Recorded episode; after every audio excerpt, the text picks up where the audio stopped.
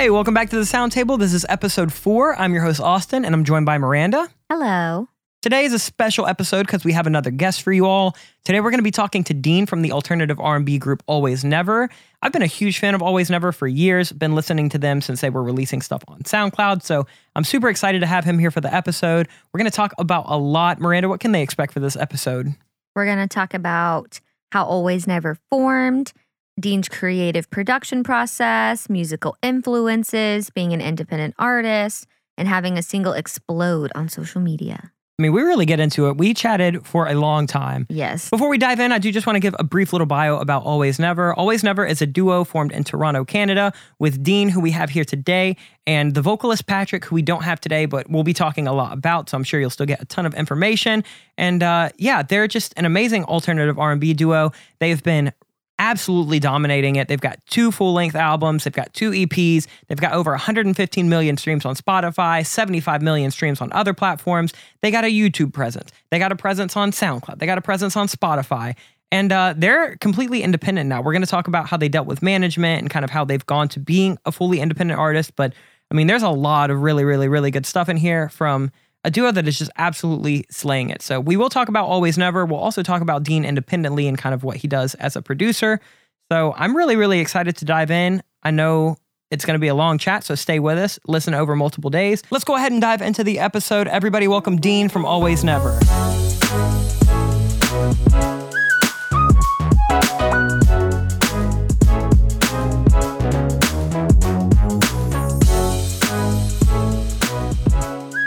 All right, so we are sitting here with Dean from Always Never. Thank you so much for hopping on the podcast, man. I appreciate your time. How are you doing today? Thank you for having me. Um, I'm doing good. Just uh, you know, just a usual summer day in Toronto. We're just super excited to have you on. You know, I've been listening to Always Never for years. H- how do we meet? I think you we did a video where we referenced you guys as a like sound alike reference, Yeah. and then I think you commented on it, right? Yeah, I commented because I'd been following your channel actually for multiple years, and I didn't know that like you knew who we were, kind of thing. So I, Yeah. um, but I follow like a lot of production channels, and yours was one of my favorites. So it was like when I saw that you then that I saw that one come up, and I think um, it was kind of a, a bit of an older video. I think when I actually caught it, I caught it a bit late. Um, and then I was like, no way. So like I, I commented on, I think I met a DM'd you after too. And I was like, oh, this is so dope. Yeah, I remember I saw your comment come in and I was like, oh, I got to respond because I think that video was probably 2019. Yeah. You guys have already been around for a couple of years, but that was like before you did your last album and Yeah. like you kind of did the the live show with the YouTube stuff, which I'm sure we'll dive into. But yeah, once I saw that you reached out, I was like, cool. And that was within like a one month span of I had not really met anybody through their YouTube channel other than just like clients that I was working with. But within one month, I had met like you and six or seven other people that like I've always loved and looked up to. And I was like, what is happening? Yeah, it was weird. The universe is So really aligning. yeah, so I'm excited that we're finally getting a chance to chat. I know we talk all the time on text. We talk about uh, house Yeah. adventures, putting in a pool, building a lake house, Yeah. sending cat pics. It's cat hour Yeah. once a Cat day. o'clock.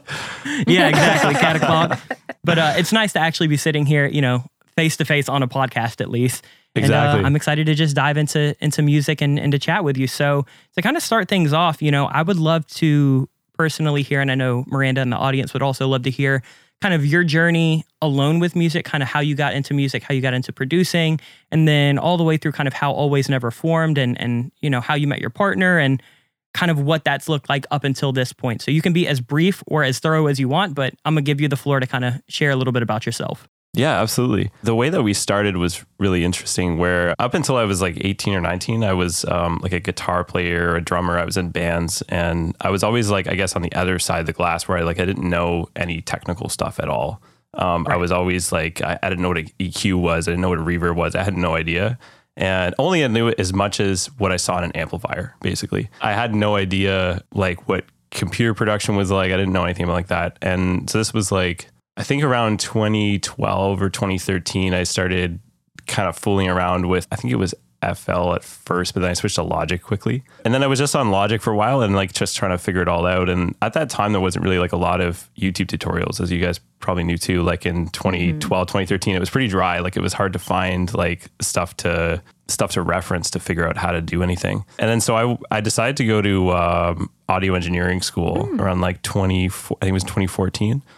And then while I was there, I was like, yeah, I'm going to learn how to like legit do this kind of thing. And at that time, it was like, you know, there's nothing online, right? So like, not really. Right. And uh, so I thought I, I was like, okay, I got to go to a school. I wouldn't, I wouldn't recommend that today because it's different. But at that time, it made sense for me because I just didn't know what was going on.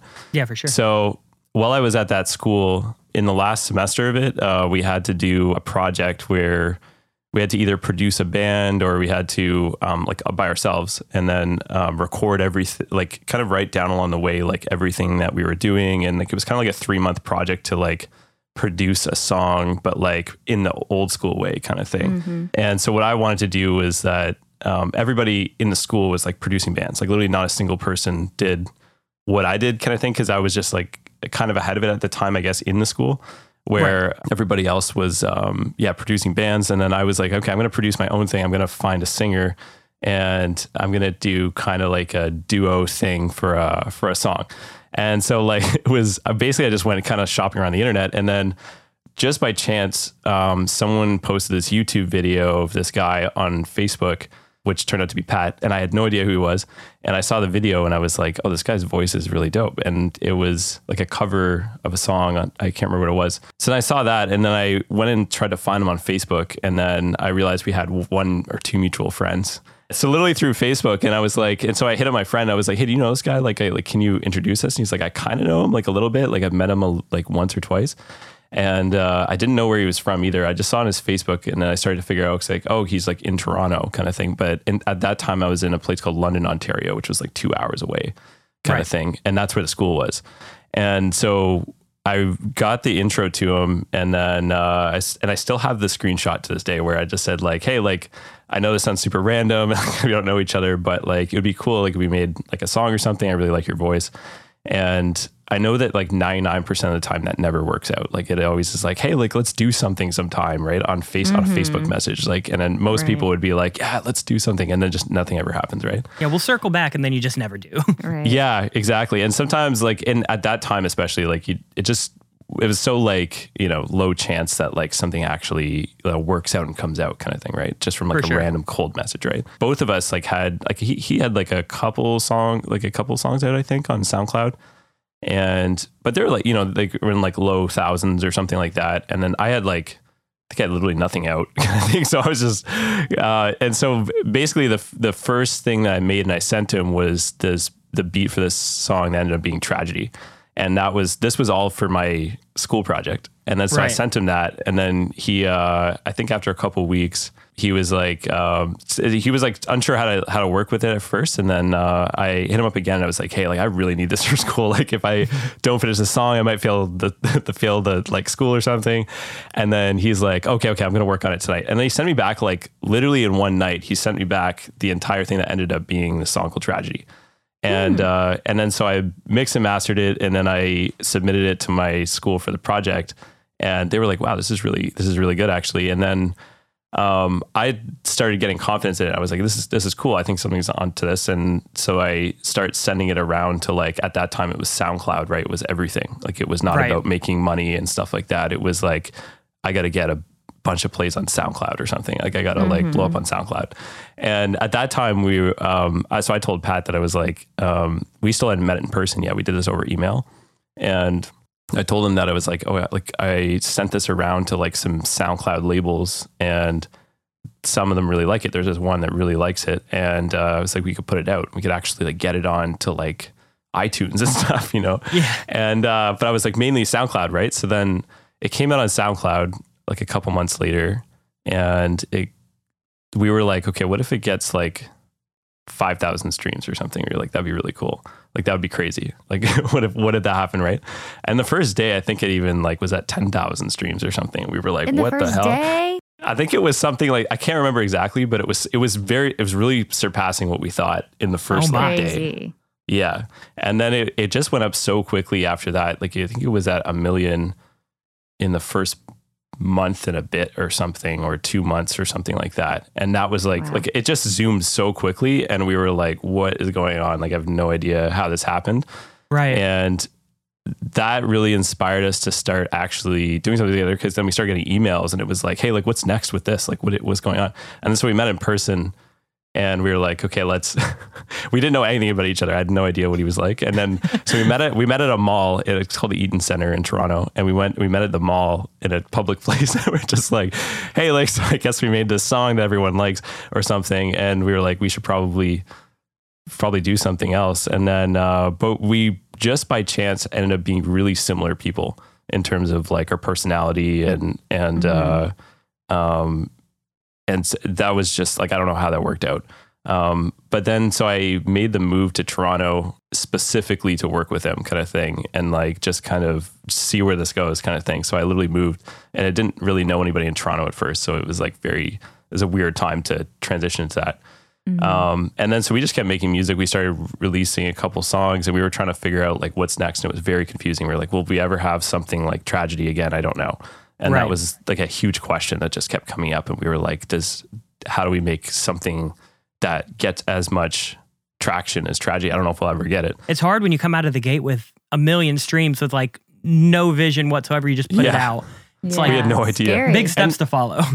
and even the weird thing was when we when I when we finished that song, I didn't know what the genre was at that time. I didn't know what it was. I was like I was like I don't I don't know what you classify this as. So I started what I actually started trying to do was trying to find other artists, and I would desperately try to find other artists that like sounded somewhat like the song, just so I could try to categorize it and try to understand what exactly this was because it was kind of just something.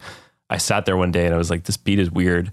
Like I don't, I don't know. Let's just see what happens. And then and then he did his thing on it, and it was just like I don't know what genre this is at this time. Like it's kind of sort of dance a little bit, but it's also like R and B, but it's also kind of something else. I don't know. Yeah, y'all were dark, really like- early to the alternative R and B genre, which is It now was like a huge genre, specifically in Canada. Like Yeah. there's a whole slew of Canadian artists that I've personally been really into, but it's crazy that you guys were kind of at the forefront of that because before that, it was like that whole slew of like you know like The Weeknd, Drake, Bieber. Those were all like the kind of Yeah. R and B driven Canadian artists, but they were like massive pop stars by Yeah. 2015. So it was it's really cool to see you guys kind of being at the forefront of you know the movement where we've kind of like got a whole regional sound out of Toronto, and y'all are right at the front of that. So that's crazy. It was yeah, it was a really like it was such a different time at, then too because when we when we came up with the song the the tra- uh, first song tragedy, uh, I didn't know what Spotify was. I had no idea, and I but I saw that it was on Spotify because of it got distributed and um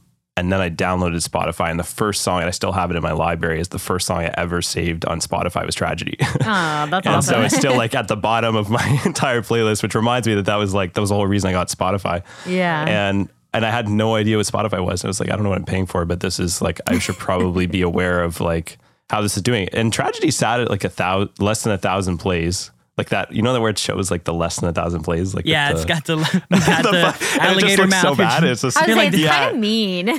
it was yeah. I was looking at that, and it was like that for like probably a year. And but it was big on SoundCloud because like it was just like it didn't translate yet, kind of thing. And then right. but today it has I think nine million or eight eight something million I think um, on Spotify. But at that time it was like for a year it's just sat with there with the alligator mouth one thousand, and I was like oh whatever I don't know what Spotify is anyways it doesn't matter. But uh, but SoundCloud was everything at the time right. But then quickly like it was kind of we were in that tide turn I think of where people started switching from like SoundCloud. And Right. going like, okay, SoundCloud doesn't matter anymore. And now it's like Spotify so convenient. It has algorithms, it has We stuff. I think playlists. SoundCloud Yeah. Exactly. And then SoundCloud kind of got lost the reposts and like I think they changed their whole like algorithm and stuff. It was stupid, but um so anyways with so SoundCloud was how we started, but um and that's all we cared about for a couple years. And so we released like a couple more songs. There was a song called like Ultimatum actually that I still go back to that I really like. But it's uh but that was like 2016 and it was kind of like the first really big change for us was we made this song called call me over but it didn't come out for a couple years uh, or maybe like a year and, uh, after we had made it. But the thing that happened was we made this song called call me over and that was the first time it was in 2016 and we, we felt like that was like the first time we were like okay we're actually hitting onto something i think we really like that we can and it was just by chance and uh, we were like okay i think this is actually kind of the tide turning of like figuring out what we're doing with all this Right. and at this time like we had made no money yet like with with music i was djing for money and pat was in a full-time job and so he would record at night and in 2016 after we made that call me over one we uh pat's lease expired and my lease expired at at each of our condos around the same time. We are like, we should probably move in together. That could be cool. So then we did that. And then that's where we started writing. Like, as soon as we moved in together, it was like, he would go to his day job during the day. I'd be producing like through the night and like, and, and, you know, wake up or I'd, I'd be up at 5 or 6 a.m and he'd be leaving for work and I would be like just going to bed because I would and I would have an mm-hmm. idea and then I would be like and what would happen often is I would be so I'd be up till like 6 a.m. or something. He'd be getting up and then I'd be like playing, I'd be sitting in my room like playing the whatever I came up with on the laptop. And then he would be going to work and he'd be like, Oh, send me that when I get back. I really like that. And then he would get home and then he'd record in the bathroom. And the whole album, ha- first album happened that way. It was all 14 songs were recorded in the apartment, in the bathroom, and then just me sitting on the Mac with my like Apple earbuds. and so I was like Violin, Millions, um, like all of, our, all of our like main songs really like all were in the span of such a like like three four months a lot of those songs were all like happening at once kind of thing right and we held them for a while because we were trying to like build a catalog on the back end and then meanwhile, I was uh, I started going to LA and just by myself because he he was in his job right, so he couldn't go there. Right. Um, and I was just like my whole goal was I was like, yeah, I need to get this out, everything out there. I need to get people excited about this so that we can start making money from music and we can make enough that Pat can quit his job and he can do this full time. And that was like my next main goal. And that was what really motivated me. So I went back and forth with LA, and I I would as a Canadian, you can stay up to six months a year in the states before you get in trouble. Like six months at a time. Uh, six months total, and okay, you, it total. would be like so. If you went like incrementally, it could if it added up to more than six months, you're in trouble, like right. within a year period, kind of thing. And it was that that's what I had always followed. So I was like, and I would like pin it right to the like I would have the days counting. I'd be like, okay, I got like ten days left in America, yeah, and. uh and I would go back and forth too. So I would just take flights all the time because I was just like kind of going off of whatever I could. So it was like like sometimes I would just get a call and it would be like this A&R wants to meet you. Can you can you be here like tomorrow? And I would like leave a dinner and literally book the flight at the dinner and then I would just I always had like a suitcase ready to go at any time, and then I would just like take that suitcase, get the flight the next day, and then I wouldn't know how long I was going for. I wouldn't get a return flight, and then and I would fight with the border a little bit sometimes because they'd be like, "Well, when, where's your return flight?" And I'm like, "Oh, I don't, I don't have one." But and sometimes they would they would like they'd be cool with it in the end, but probably because they're like, "Why would you want to stay there?" Yeah, they're like a Canadian's not going to want to stay in the U.S. So I would. You, you better not get a yeah. flu while you're there because you're going to go into debt, baby. yeah, exactly. so I, I, and I would end up there like uh, so there were certain times where I'd end up there for two months, and the, oh, wow. and for a long time I was going back and forth so much that I would like wake every day I would wake up I wouldn't know what country I was in because I was. Do you ever get that where if you go back and forth like a lot to somewhere? Like I would, I would wake up in Toronto and I wouldn't know where I was because I would be like, no. "Oh, I'm in LA," and then I would, but I was just get so confused because yeah. I was going back and forth so often and it was like I had two like lives going on. I like I felt like I was living like a double life at one point because it was just it was back and forth so often. I was just trying to make as many connections as possible, and I had like really good friends there that I'd made over the the few years that I was just going back and forth. So like through that, we and essentially like the the sort of the train of what happened was in like early 2017. One of my good friends there like introduced me to his entertainment lawyer, and this was like a huge point for us where. Um, when I met him, then he was like, I love the music. Um, I want to take you guys on as a client. And like, we weren't making money yet, kind of thing. Right. And he ended up like, when, and so I was like, yeah, I'd love to, like, let's do it. And then so we got him with that. And the first thing he did was he started sending around our music to like different people in LA kind of thing and like A&Rs and like managers and stuff like that. And he's like, you guys need managers. And then so we started sending it around and then we ended up getting linked up with, with managers who uh, we took on in LA and then we had managers in LA for about two, I think it was about two years. Um, and basically through that time too, like it was like, then we were like, okay, we're to release our album. And the whole release reason why we even ended up releasing independently was actually because uh, it was just like labels. Like we were kind of hoping, like or, at least like in LA, it was always like, okay, we gotta like at that time it made sense to sign something. Like it's made sense to like sign to a deal and then start to like start your journey there kind of thing. Right. Especially because y'all were like self producing. So it wasn't like you were like investing yeah. tons and tons of money into these albums that now you're like losing major percentages on.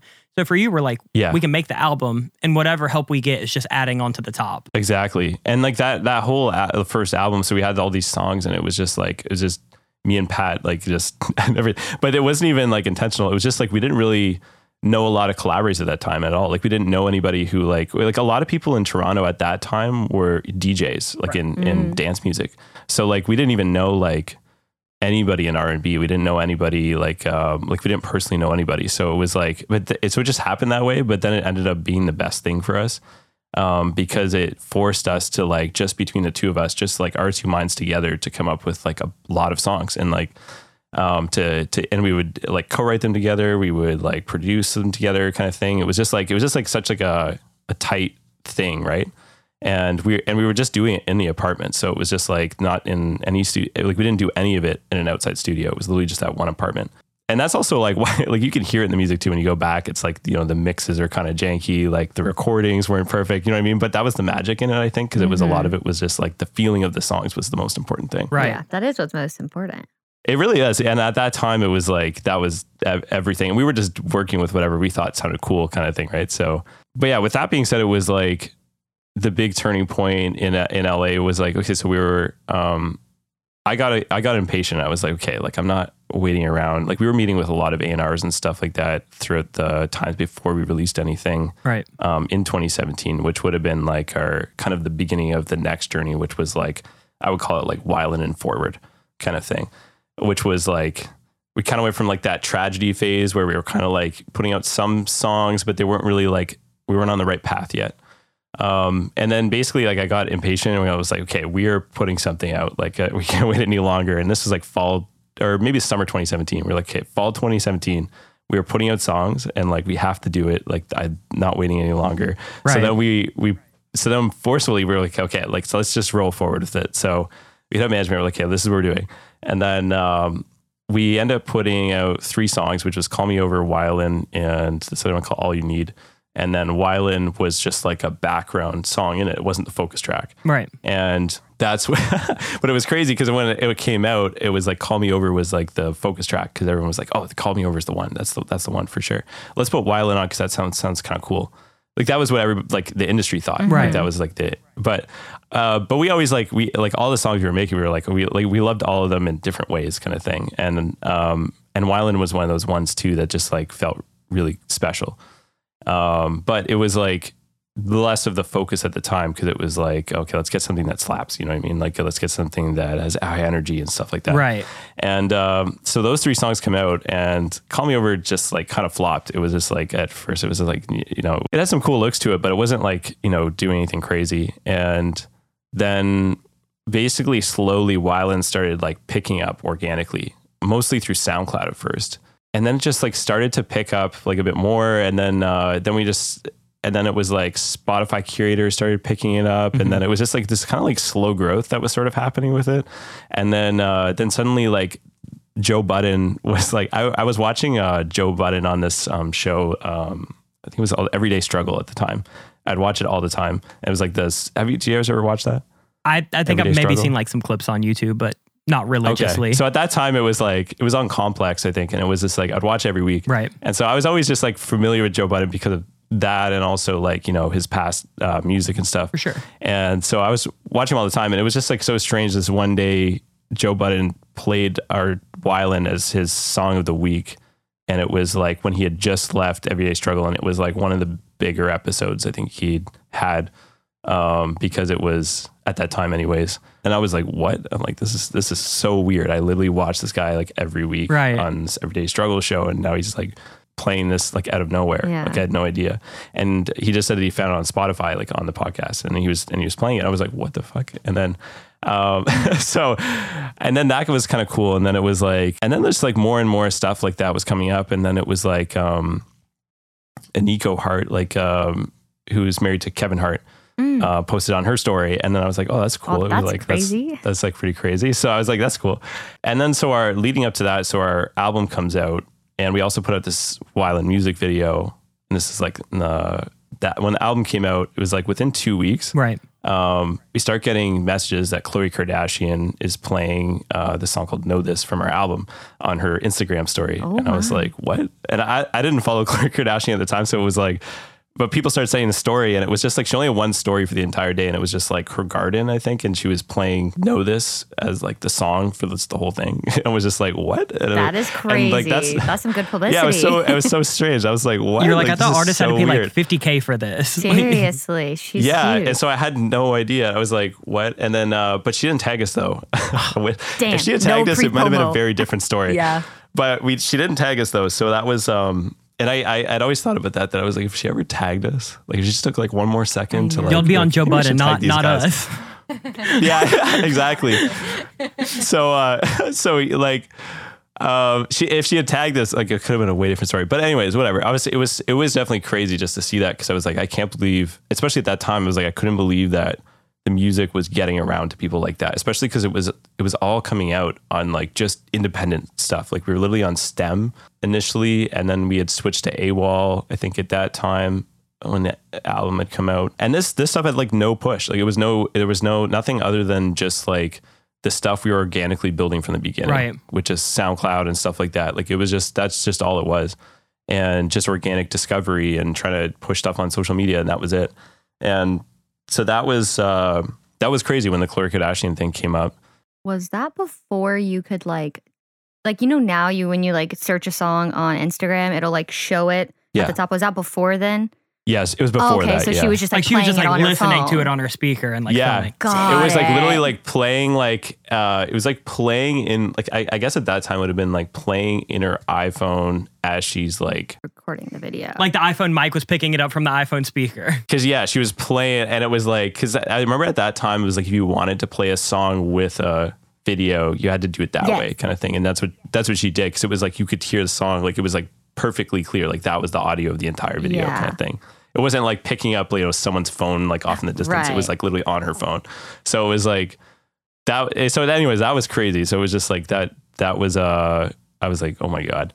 So then after that it was like um we some we started doing shows and stuff like that. So it was like pretty soon after the album actually. I think it was within like a month or two or something. Yeah i think within a month um and for the shows too we were just doing like hard ticket headlines. Like we didn't want to we didn't do like um which kind of just dive dove into that which was scary i think to as a move because it was like you're putting yourself on the line as like okay i have to sell every ticket to the show and nobody else is selling the tickets. It's not a festival. It's not a um and I'm not opening for anyone and you're only So two was like- people, so it's how many like resources can Exactly. you possibly have? You don't have a, a band of six people at the mall shelling out tickets. right. Yeah, exactly. So it was it was really cool because it was like it was actually when we so the first show we did was Toronto, and then when we actually went to the states, it was like such like a different reaction. Where when we were in the states, it was like it felt like when we were at the LA show, like people there were such like so in into what we were doing, and I think it was also because like we weren't from LA per se, and we weren't. And then we went to Chicago, it was the same thing. Like, and we would stay back for like like Chicago. I think we stayed back for like two hours after the show, just talking to people because because people were just had a lot of questions and stuff, and they were talking about like all their experiences of what they were doing when they heard our music and stuff Oh, like that. And it was like, uh, so they were really like intimate experiences, I guess. Like at the end of each of the uh, each of those shows, and in the New York show, it was cool too because it was like when we finished, um, we went out to the lobby um, to to do like a meet and greet, but we didn't really see like everybody who was going to be in there kind of thing. And then we went in there and then it was just like everybody screaming in the lobby. And I was like, this is so cool. Cause it's like, you know, we weren't, we're not from these cities, right? But it was always like, I don't know why, but I think it was always our music uh, caught more of America more than it did Canada. Right. Um, all the time. And it's always been weird that way. I don't know why, but since the very beginning too, even from the point of tragedy, it was always more America Yeah. and um, I did, I don't know why, but I mean, just Canada doesn't doesn't love us as much, or it's just smaller. I think I'm not everyone in the US just loves Canadians, really. Like everyone just, Yeah, and I you think guys it- are all just so nice. So everyone just loves you, every Canadian. I think too, there's that perspective of like when an artist is from the hometown, it's like, oh, we're gonna go to the show, we're gonna support, but like you almost don't Yeah. see them as a celebrity because it's like I could just see them at Whole Foods. You know, it's like they're doing Yeah. great and they're in my hometown, but like when you're in LA, it's like they just flew Yeah. four thousand miles to come here, and those people yeah, drove out to see you guys that they'll never ever see again. So I think there's like that disconnect Yeah. of or maybe the music scene's just different here too. I don't yeah, know. I don't know. I mean, do y'all have like a big international audience outside of North America? Like, are y'all big in anywhere in like Asia or Europe or anything like that? Yeah, so it's like, um, especially Europe. That's been since the beginning too. But I think that's just the the style of music. I think just resonates. Pat's also Polish. I don't know if that makes any Oh. difference. Probably doesn't make any Hey, difference. we'll say it does. he's uh, yeah, it might honestly. Uh, But Poland is in there. Like when you go into like our our stats and stuff, like. Um, we've never been out to Europe. Well, Pat's been out to Europe just for other reasons, but I've never personally been to Europe ever.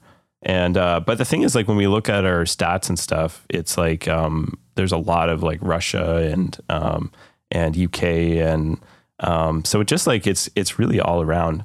But yeah, Europe for sure is like there's there's always been like a Europe audience, um, but we just never haven't done a show out there or anything like that. Like a So, whole logistical nightmare, like going over the pond. yeah, you know? but that's also just like the streaming era, right? Is like you can just like it it just can spread all over the world. In- Well, that was one thing so I wanted to talk about right? was like y'all streaming numbers are insane. And I see so many people that like they either do well on Spotify or they do well on YouTube curated channels or they do well on SoundCloud. But like we were just talking this morning over coffee, like we were at a coffee shop and I was showing her y'all's YouTube channel and she's like, it is crazy that a musical act that's not like Ariana Grande has 115,000 subscribers to a channel that's only posting music content. I was like, that is a lot. Like a y'all got videos on there with, you know, Is it a lot? tens of I millions of think views. so. Yeah, I like I'm I not was looking subscribed personally to like any artist that I listen to. I don't think I'm subscribed to any of their YouTube channels, but I was looking at like really huge true. people that like I mean, they're like constantly on the new release Friday and they were like maybe 30,000 subs on YouTube and I was like, "Damn, they have a really dedicated YouTube audience and like y'all's videos all have good numbers and then y'all are of course on like the curated channels like the popular music, the dynamic, all those things with like the millions Yeah. But I was like, Jesus, they're pulling numbers on YouTube, they're pulling numbers on Spotify, you're talking about pulling Spotify's numbers crazy. on SoundCloud and it's cool to see that like I love to hear what the kind of dynamic is between living off of kind of streaming versus touring because I find that people either go one direction or the other. Some people are like, we have a thousand dedicated fans that'll come to the show 50 times and that pays us well. And some people are like, we have millions of fans that will probably never see us live because we're not going to go to Poland and do a tour. So what is that like with you guys just having like such a wide global reach because of all the different streaming and, and music platforms? Yeah, that's uh, it's it's a really good point actually about the um. I, I want to touch a little bit on the the the diversity of the platforms was always really important to us from the very beginning. That we mm-hmm. were like, we want to treat every platform that it matters. Like we want to grow it together. So Right. we didn't ever want to just be SoundCloud. We didn't ever just want to be Spotify or just be YouTube. We wanted to make sure that all of them were being we were focusing on all of them as much as possible. And that's why we were doing music videos and stuff like that and making sure that we were engaging with our audience on YouTube and stuff like that. And so even the YouTube was just like, it was so, or, or like even like the way that you see it grow Yeah. is so linear. Like it's just over time. Like it's like, um, because we've always really cared about it. I, th- I see sometimes like I, along the way, I would see how it's so easy to just kind of gravitate towards Spotify and focus on like just Spotify or just app, you know, just Apple Right. Music or whatever, because they pay you and stuff, and they pay you. That's like uh, they pay you more. You know what I mean? Mm-hmm. And and there's a lot of people who also still will will say like, oh fuck SoundCloud, like I'm not posting on SoundCloud, like who cares about that anymore? We still post on SoundCloud. I'm just like, Why I don't not? know. I don't. it's I don't like care a free if it's, you know, audience. it's- like it costs yeah, nothing. it's like so. I, I, I really, I, and I will really tell people that too. Like when I when I would hear that, I would be like, no, like you should really try to focus on everything. Like just don't don't ignore any platform. Like yeah, Right. why not? now with all of these distribution companies and, and like i'm sure we'll talk about distribution deals but even for independent artists it's like pay $10 and put your music on cd baby or tunecore and it's going everywhere and it's literally no extra effort yeah, like why leave that potential audience on the table because like with a youtube channel i'm sure that out of the tens of millions of people that have watched something on there they're not going back to that to casually listen they're the ones that are also transitioning over to the tens of millions Yeah. of spotify streams and it's like they might have not streamed Wylan 300 times on Spotify had they not found you on YouTube in the first place. And it just seems exactly. like a waste to to not put your music out everywhere and at least have that potential. Because like you were saying, SoundCloud they changed the algorithm and like if you put all your eggs in that basket and then Spotify Yeah. changes your algorithm and now they're not putting you on their playlist and I mean you, now you got to go get a job because you just had everything down the one platform. Exactly. That's what I've always thought of since the beginning, and I'm I'm glad that I I did do that because I, I didn't really know where things were going to go in terms of like what platforms might become popular more than others. Right. Um, but yeah, even like so, like I, I'll I'll upload our stuff to Audiomack as well. You know what I mean? We don't even really have like much of an audience on Audiomack, but I still upload it to that. I still like spend the time to make sure I'm like writing the descriptions and like making sure it's categorized properly and uploading like just uploading all the files. Uh, just to make sure, you know, just to make sure it's on like everything as much as possible. Exactly. And that's how we've treated everything. So I treat it equally with like, you know, it's even like with so with YouTube, it was just like um we're always like I would even go into like the community. Some people don't even know what the community posts on YouTube, like they, that it's Oh, like a yeah. social media at the same time. So I go in there, and I'll like I'll post like a picture and be like, and then put some announcements in it or something like that. And uh, and that will actually like get a lot of engagement and stuff sometimes. Like it, it's just like dedicating ourselves to every platform, especially YouTube, has always Right. been really good. And I, I've always been a huge fan of YouTube. Like we would even do like in the past we would do like free covers or free versions of stuff that we never made a dime off of, but we would put it on, but we'd make it specifically and even spend money on, you know, just making it make it great and and even spend money on cover art for it and stuff like that. Mhm. And uh, just to put it on SoundCloud and YouTube for free for Yeah. everyone, just just for that. And so we would make it like YouTube exclusives and stuff like that. And like that was just something that was important to us. And I think that some of that stuff has been kind of lost because I think there's definitely a lot of temptation to not care about it kind of thing and not be like, okay, well, I'm not getting paid, then why would I do that? You know, Right. like, Mhm. like I'm only gonna do stuff that is paid or something, you know. So we were we were never in that mindset. I think that a lot of people like don't realize that there's multiple arms of being a successful artist and half of that is that you have to spend as much time doing things to get people in the door as you do to have them sticking around where they're going to your shows, buying your merch, listening to something on a paid platform and like I think people just expect to have you know 500,000 monthly listeners on Spotify, but it's like how do you expect those people to get there in the first place? You're not posting any other content on social media. Like I'm not saying everybody has to be like a TikTok star or anything, but like you said, just doing like the covers on YouTube, engaging in different communities. It's like those people don't just show up out of nowhere. And even if you do get lucky and land an algorithmic playlist here and there, that monthly number will go up for a month or two and then it's going to go back down. So like I think that y'all have done a really good job of making sure like I definitely think that y'all have gotten great opportunities through algorithmic playlisting and just right place, right time. But y'all have also definitely put in the time and the work to make sure that like you sustain that audience when they find you and you're going out and you're finding dedicated audiences of your own. That way it's not just influxes of numbers here and there and super unpredictable income and stuff like that. Yeah. And I've I've also been like uh just like a big fan of like for us like, just being consistent. Like it's just I think as long as we have our core audience um and our core audience is building and I don't care how slow it is kind of thing. It's um that's that's really important to us because we're always about longevity. We don't want to like disappear or Right. uh you know something like that. Like so I mean sometimes we'll take some breaks from releasing and stuff, but that's you know everybody does that. But we don't you know but I see sometimes where it's like there there can be people who might get you know a million listeners all of a sudden or or something like that. I don't know some or or just have a song like you know really blow up very quickly with a lot of playlists, and then as soon as the playlists disappear, then the song just stops, and it's mm-hmm. like but but the the thing that I love to see is I just love to see stuff stay for a long time. That's all I want. Like Right. it's and I, so I don't I don't care if it you know if it's it's nice to see something get like first week numbers that you're like happy about, but when it comes to to to Spotify or you know it's like it's it's so easy to like compare yourself against other releases that are coming out around the same time or maybe in the same genre or whatever it is or you like look at you know the new music Friday and you're like oh why am I not on this? or whatever you know it sure. sucks that you're not on it right? Um, but I, th- I think that's easy but it's like or like easy to to look at that and kind of beat yourself up about it. But the main thing is like I think at the end of the day that's really gonna hold forever is like just writing music that you know you really believe in and that has longevity to it. And if you have still have an audience a year later with that song or two years down the line, then I think that's way more important than having really fast, quick numbers. Uh, especially if it's industry driven, that happens a lot. Like Spotify is a very confusing place Right. um, for streams and monthly listeners and stuff like that because not all of it exactly shows because it, can be mixed up so much with like what determines a successful song or a successful artist kind of thing and it gets so confusing on spotify because you could have people on spotify with 10 million monthly listeners but you go to their social media and no one cares Right. And that Zero. 10 million monthly listeners is gone in two months. It's like, does Yeah. somebody have a million monthly listeners for two years straight yeah or for one month when they release a song that blew up on TikTok? And it's like, it's nice to have a little bit of cash come in when a song does crazy numbers Yeah. unexpectedly. Oh, that's but, like, great. I think it's awesome. that's not going to pay your bills for two years. You know, it's like you have to develop that consistency Yeah. and that that habit of being like, all right, I'd rather have small numbers over and over and over and over again than a song come out and get the immediate 30 million streams and then just disappear for four years. You know, like I'm sure that y- y'all make a, I would assume that a lot of the checks that y'all are getting from royalties and streaming payments and stuff like that are from songs that are four years old. You know, like if you were to Yeah. take those away completely or if they stopped doing numbers, it would put a huge dent. So like I think that we just live in such a viral era where people want their song to be huge now.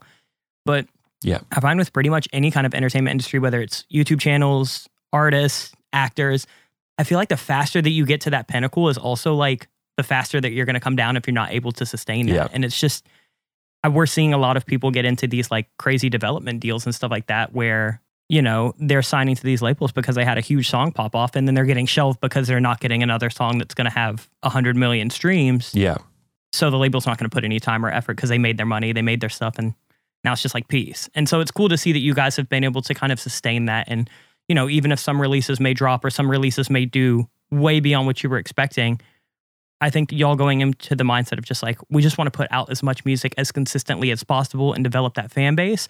Put so much of the Yeah. power back in your hands, especially y'all are still independent, correct? Yeah. Like we're literally on uh, TuneCore. So. Yeah, same. um, yeah. so and and uh, and there are so our entire catalog, except for two songs, are in DistroKid, but that's for another reason because like they just uh, so one of them was a Rosalind song that uh, was a cover, and DistroKid does covers really well. Their so licensing it is was like, like the cover licensing is just so easy. So you're like, okay, sure. Like 15 bucks and you don't have to worry about anything. Yeah.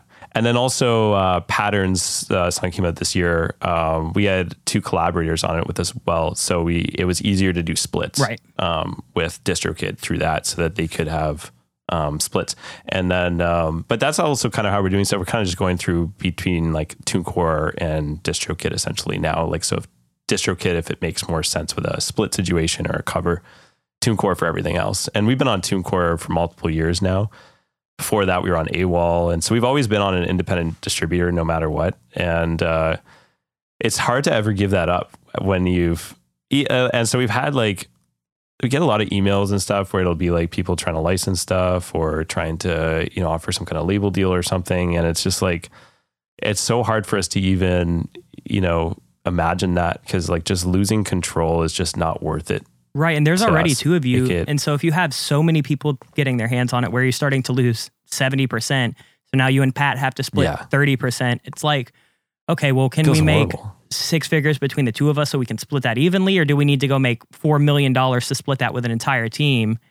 But we're probably Yeah. doing more work. We don't have the complete freedom of that. So I don't know. It's cool to see like artists. We, you know, we talked with Joan on the last episode and we were kind of talking with them and they, they're on like a smaller na- label now and they've tried everything with you know single releases and small bodies of work and they were basically like if we're going to be on a label we still want to have complete creative control like nobody has to be on one now. And so i'm finding that like these Yeah. smaller boutique labels that are not taking you know a 70-30 split they're not completely controlling their artists tend to be a good thing. And i'm seeing a lot of people honestly just like self-release. So i'd love to kind of hear you know as we're kind of transitioning from topic to topic I'd love to hear kind of your experience with just being self-published and self-released and being able to do things like upload to your own distributor, have managers that you feel like you can afford to kind of, you know, if they're taking off the top, kind of how that works and and just having less people to split whatever income always never makes because that it the lower overhead you have is like the lower stakes it has to be so the more you can focus on creation and not you know, quote unquote success. Absolutely. And actually, right now we're um, self-managed as well. So we've been self-managed since um, September. Perfect. Um, yeah. So it's uh, so uh, our team is actually pretty much like so. They the team is really just it's the two of us at this point. But it's um, but I would also like say that um, so we have um, one of our creative guys that's been with us since the beginning. Um, his name's Jack Roy.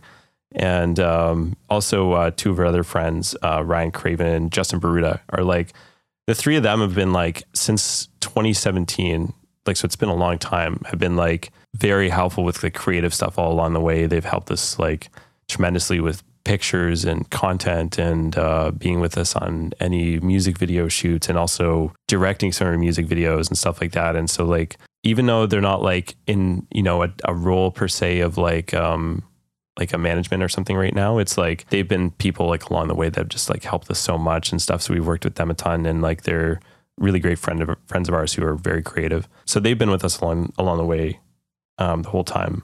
Um, management has been um, we've had like kind of a history of just changing into a couple different teams kind of thing Right. along the way since uh, our first management team we got into was 2017 and then our next management team we got into was in the end of 2019 and it was actually just before the pandemic started um, i think something that's happened with management overall just like as a general role in any artist's career i think is um, the pandemic got very confusing Right. for for for any role I think on any team because of the limitations of what can be done and the changing of the landscape was so drastic um, where you know we saw like this big TikTok era start and it was a lot of like pushing songs it wasn't the same anymore kind of thing and it just all started turning very quickly to like the artist being responsible for so much more Right.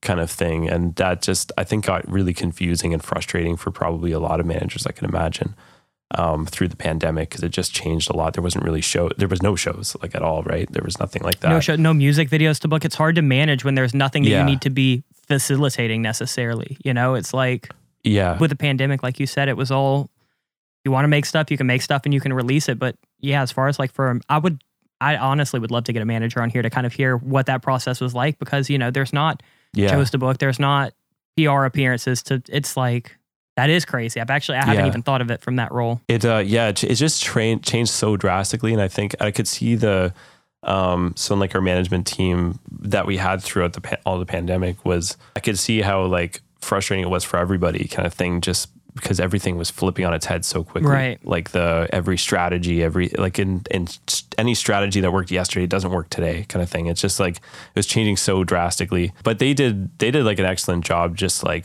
navigating through that in their own creative way, kind of thing but you know by the by the end of the pandemic it was like well i guess it's still going is it still going i'm not even sure Like Um, yeah, but I mean some the people world might say yeah but outside of like supply It's chain different issues now. is like we're all going out. We're go bands are going on tour again. It's Yeah. like you know people are having parties. so i would say, i would say it's like te- yeah let's just say it's basically over. right.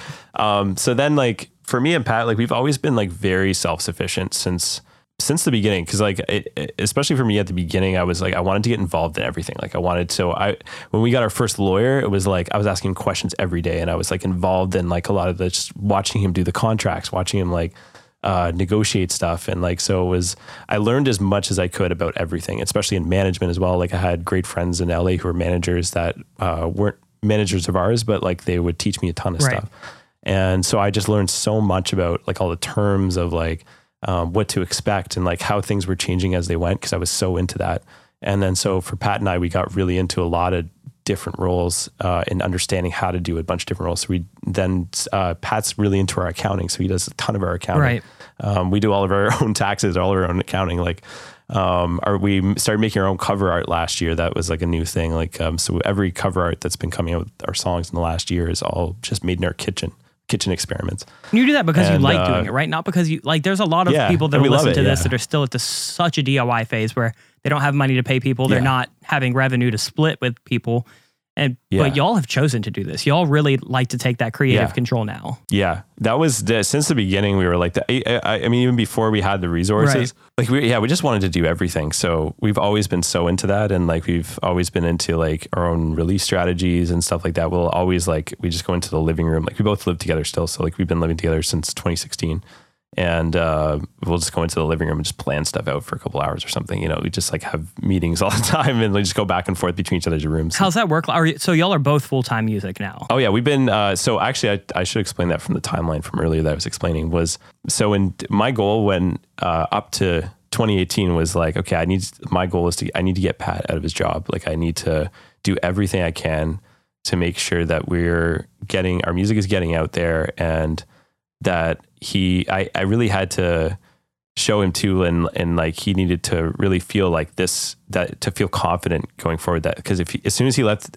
was to leave his job it would be like that's permanent you know Right. like he can't really go back from that. And he, it was something he'd gone to school for, which was video editing and um, coloring and stuff like that. Also, he's a great video editor. He edits our videos as well. He edits all almost every video we've done. He's he's worked on in some capacity.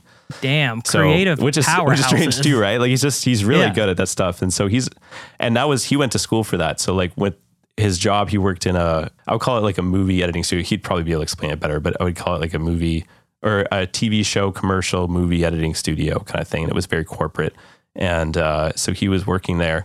And my goal is I was like, okay, with music, like I'm like the thing that's motivating me the most right now is like my goal is to get him out of his job because uh, by get making sure that our income starts to come in for music. And at this at the time when in early 2017, like we hadn't seen a dollar yet from Right. music. Like it was multiple years, right? And uh, uh, Wyland and stuff like that starts coming out um, like late 2017 kind of thing.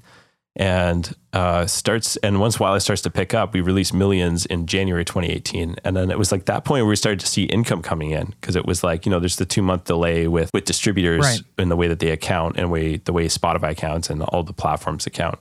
Um, so within you know two months, we start to see like you know stuff start coming in. We start to see statements, and it's like, oh, this is cool. Like, and you know, millions, especially out, out the gate, was was was crushing it. So we were starting to see it like start to compound, and we were like, oh, we need to keep releasing more music. And uh, by like I think it was March or April of 2018, he was like, okay, I'm ready to leave my job. Let's do this. And then so and before that, it was like he would work until like you know 6 p.m. or something like that. He would and and then he would get home and be like, okay, now I can record. And like, but he would be like tired and stuff. And so it was just like kind of exhausting because he'd be working so much, Right. right?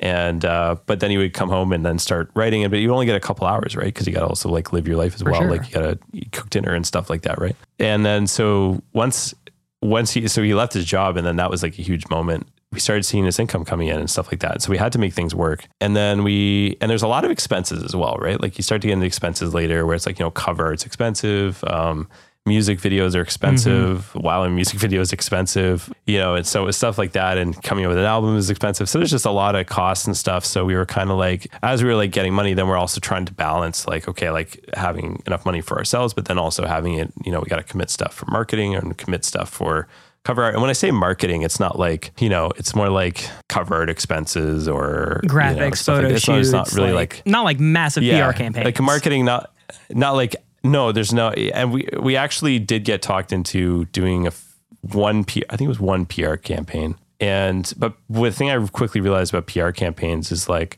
by the time it was like 28 mid 2018 i found like i was like i i was never personally super into pr because i and i would i would say this for all artists right now that um i think pr just doesn't Right. work anymore like it just doesn't not in the way that it used to like i think there was an era where it really did and i'm talking about pr for like upcoming artists pr for celebrities is one thing Right, like not like multi-million Yeah. dollar budgets where they're going on every morning talk show and on Yeah. every Spotify playlist. I would say like if five, seven thousand, five thousand, five, seven thousand, or ten thousand is a lot to you and is a big part of you know that actually would hurt you to spend in some way to put towards something like PR. Don't do it. Right. Like I would say, I would say that's that's put it into something else first because I would say that um, PR for music for upcoming artists just it just stopped making sense. I think probably in 2018. When even all of the the Spotify playlists is just like pure chance if they put you on. A lot of the independent playlists are not And like pay to play yeah. anymore. You can just submit it yourself.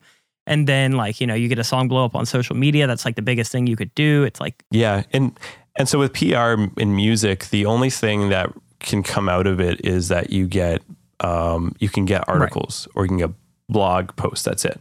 And it uh, so it, it you know I, it's Spotify and then shit like that is out completely out of the equation or anything. Like it's really just uh, all that's offered is um, is pitching you to to get articles or to maybe get an interview with something or whatever but it's like also completely up to chance. And like the thing that I realized quickly, because it wasn't my idea at all to do uh, PR, that was more so coming from like industry. It was, it was kind of more of an industry standard was to if you release an album at that time, you need to have a PR campaign. Right. And especially agencies really wanted artists to have that because agencies are pitching for shows there and uh and and at that time and probably still people who book shows will look at you know they'll google you and try to find articles or something you know that that's that was something So uh, the articles can matter to some degree, to or at least at that time it could, but it just like there was such a high chance that also you just wouldn't get any articles, but you would still be paying, you know, seven, ten thousand dollars or something like that, which Right. sucks. Like it hurts. And so when you see that happen and you put out an album and there's uh, you know, nothing comes out or maybe one article that didn't really make any difference comes out and you're like 200 people saw it and then didn't go listen. yeah, and you're like, oh, that that costs like seven or ten thousand dollars, and uh, You're like, awesome. We could have split that as our total dividend between the two of us for the month. yeah, exactly. So at that time, it was this like, uh, I think that. So it's like you know, there's a lot of I, I don't know if there's if any of the industry is still pushing uh, music PR for upcoming artists Right. anymore, um, but at that time it was, and it was just like that's something that looking back on it always like hurt me and Pat a lot to look at because we were like, oh my god, that money really meant a lot to us at Right. that time, and that like was it just hurt so much to see that uh, you know something that we didn't want to do in the first place, but it was like a rite of passage in the industry to do it. That uh, that we lost that money for pretty much no reason, kind of thing. Um, and you know, P- PR companies, I just think depends who you work with, but some could be predatory with that kind of stuff, or they know that you might not get anything. So you have to be really careful, I think, in the PR industry for sure, or when you're when you're fishing around for that stuff. But I don't even know if it's a thing anymore. So like maybe that's not Right. relevant advice anymore. But if you ever are considering a PR campaign that's expensive and you, and you know you're upcoming and stuff like that, and you're like, okay, if I spend money on this PR campaign, I might blow up. Right. Don't do it. It will not blow you up. If anything, it might just you might see some articles. But art people like articles just don't matter like that anymore. I think they did it one time in the blog era, but the blog era is super over, in my opinion. It's crazy how fast it changes. Like, It I would really love did. to actually talk a little bit about how, you know, I know y'all kind of got y'all start 2015, 2016, 2017. And I know, like, by the time y'all's album would come out in fall of 2018, right? Yeah. I'm sure that y'all had kind of developed your fan base then, but like if you were to start now, right? Like what if you were in school or you were a producer on like a Facebook group and you were looking to get a collaborator like Pat now put out a song, kind of do everything. Is there anything that you would do completely different from how you'd have done it? Or since it was kind of just so natural and organic and kind of happened anyway, is it hard to even say how different your approach now would be? I've been asked that a lot over the years, where either from people who've heard her, heard her story, or um, or people who are who maybe I've personally known who like um, are just starting out as well, and they're like, "How did you know? How did you begin this kind of thing?" And I'm like, the you know times changed have changed so fast in a, over the last seven years since we first started that like you know every any advice I could have given you two years ago or four years ago all would have been so invalid now Right. you know because it's just like it's it, there's so many different ways now. So when we were like starting it was like you didn't you didn't spend marketing money kind of thing. You were just posting on soundcloud and it was all organic reach kind of thing and you post on youtube and then people but people like consumer behavior was so different in 2015 2016 or 2017 you know even up to 2018 i would say. Um, that you know if people were willing to go and you know look at look up their favorite songs on YouTube and fully listen to it on YouTube and or go on SoundCloud and look for reposts and stuff like that and that stuff mattered at those times. But nowadays it's like the with the consumer behavior is so different because it's all about fast convenience kind of thing right? And it's about like having it in one place. And so now like you know Spotify is really about like having it in one place and having your own like as a consumer, you create your own albums of what you want to listen to. Because remember when we had like as kids, we were like, okay, we have a CD, and you just like you were stuck with the songs on the Yep. CD in the car, right? Otherwise, you had to switch the disc. Uh, and then at some point, you'd start to like you know in that era of like ripping music and stuff, of pirating music and shit. Make your own LimeWire mixtape, but then you're still with those 12 songs. Yeah, you're still with those songs. But now it's like, you know, just on Spotify, people just save stuff as they hear it and they're like, oh, that's cool. They save it and it just automatically goes to a playlist and stuff, right? It goes to their own library. And I do that too. Like it's everybody does it, right? right. And there's just like a very small amount of like sort of the narrow audience of music enthusiasts who are like still going to YouTube, still going to SoundCloud and stuff like that. But they're like such a narrow audience that like you can't fully focus on that. You should you should serve it, but like as like an upcoming artist, I think you gotta like when you're really just trying to get stuff out the gate, Like you really got to play into like what does the consumer want right now, kind of thing, and really put yourself in their shoes, in their head, Right. and uh, and think about it, and even think about yourself as a consumer as well. Like when you're like finding music, and really think about that, like of where where are you finding it? What is how are you saving it? Um, how are you keeping track of it? Kind of thing. How often are you going back to songs that you saved, and really trying to reverse engineer that. And that's like always been the best approach that I think I've ever had was just like I'd always thought about at whatever stage it was that I was thinking about how does someone consume music? And that would even affect how I would mix stuff too. Cause I would always, I was a huge fan of Apple earbuds. Right. Like I was like always like, and I was like, if this doesn't slap on Apple earbuds, I'm do- I've done something wrong. And so like it was always about that because I was like, every, like I think about our music in like 2017 or 2018, like all those times, I was like trying to imagine. I was okay. So so someone like finds their song, they really like it. What's uh, the mood of this song, and how are they listening to it? And I'm like, okay, it's it's it's more like you know an intimate song, so it's like okay, they're gonna they're probably listening to it like at night or you know um, in their bed or something, like listening to it in Apple earbuds or something, Right. right? And that was before AirPods it sounds kind of old, right? But it's because it, was, it wasn't that long ago.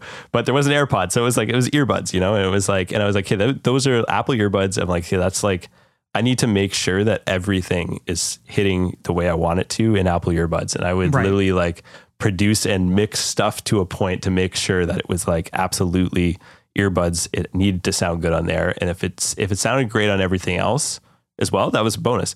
But it was like, but if it didn't sound good on Apple earbuds, I was like, this is completely wrong. I feel like that's like the art of mixing though, is like Yeah. if you're just trying to get something level and where it sounds okay, like that's cool. But I don't know. For me, all of my favorite mixes are not perfect mixes. It's mixes that like when I throw them on in my Yeah. car, it's just ridiculous. Or when they're in my headphones, they just feel like they're like right inside my ear.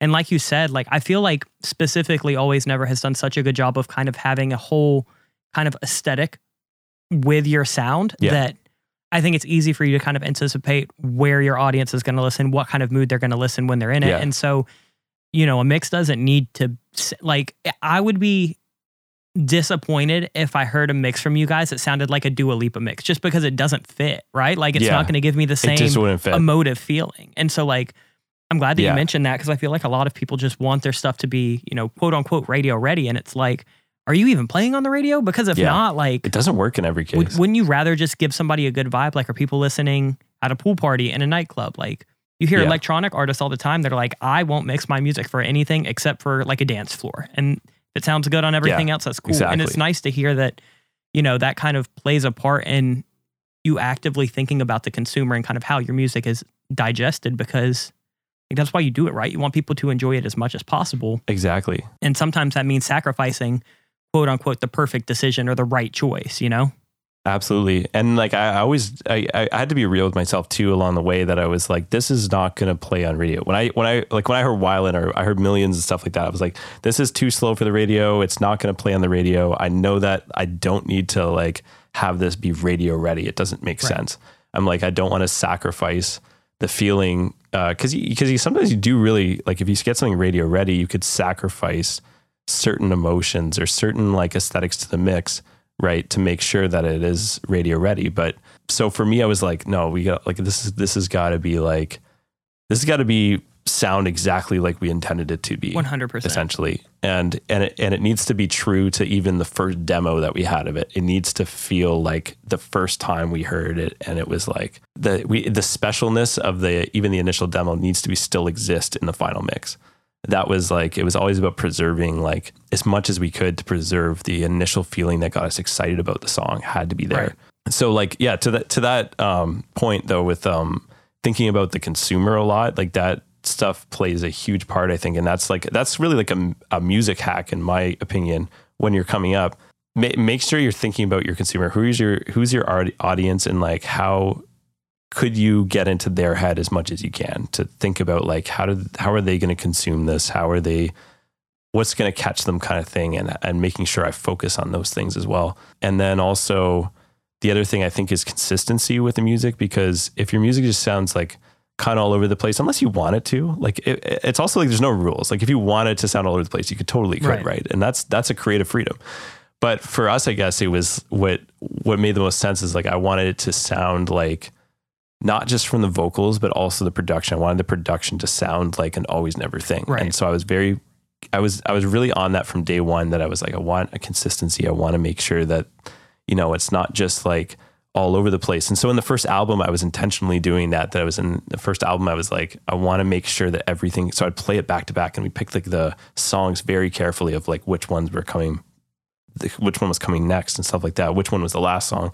I was very particular about making sure there was a consistency to it, so that you would go to the album and it would be an era. Like it would, and you if you listen to any one of the single songs, and then you listen to one of the other single songs from it in any order, you'd be like, oh, this is like from the same Right. era kind of thing. Because I wanted it to sound like that. And that was really important. So I think that that's also a thing too, is just like, um, I think for us, it was consistency made a lot of sense.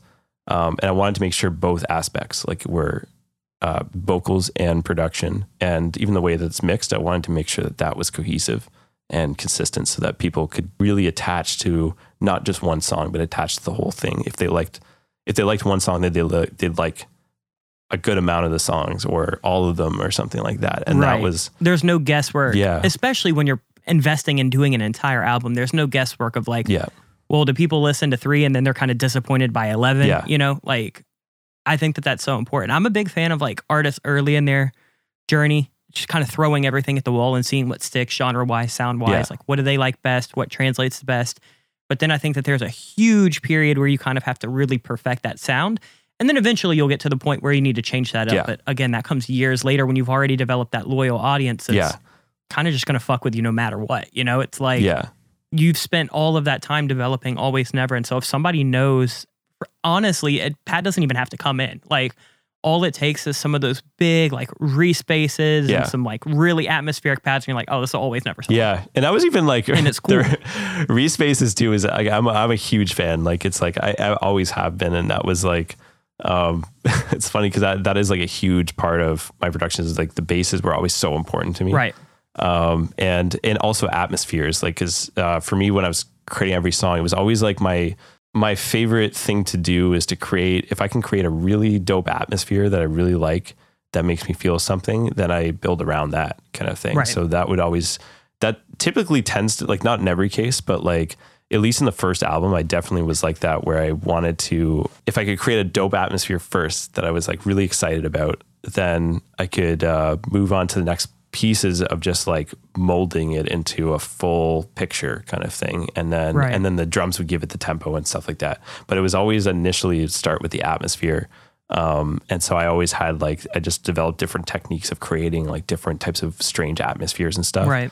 And I was always really into um, when I was in production school. Um, there was this uh, course that was kind of like um, cinematics in um, it was uh, called audio for pictures, I think it was called, and it was a lot of it was about like um, TV show atmospheres and stuff like that, and that part really stuck with me. right like atonal like stingers and just like Yeah. weird you know bow swells yeah, and then stuff also like just like um, adding in ambiences, so like uh, like rain and stuff like that, and just finding like thunderstorms. And so I like I even though I didn't like uh, I, ne- I never wanted to really get into scoring TV or anything Right. like that.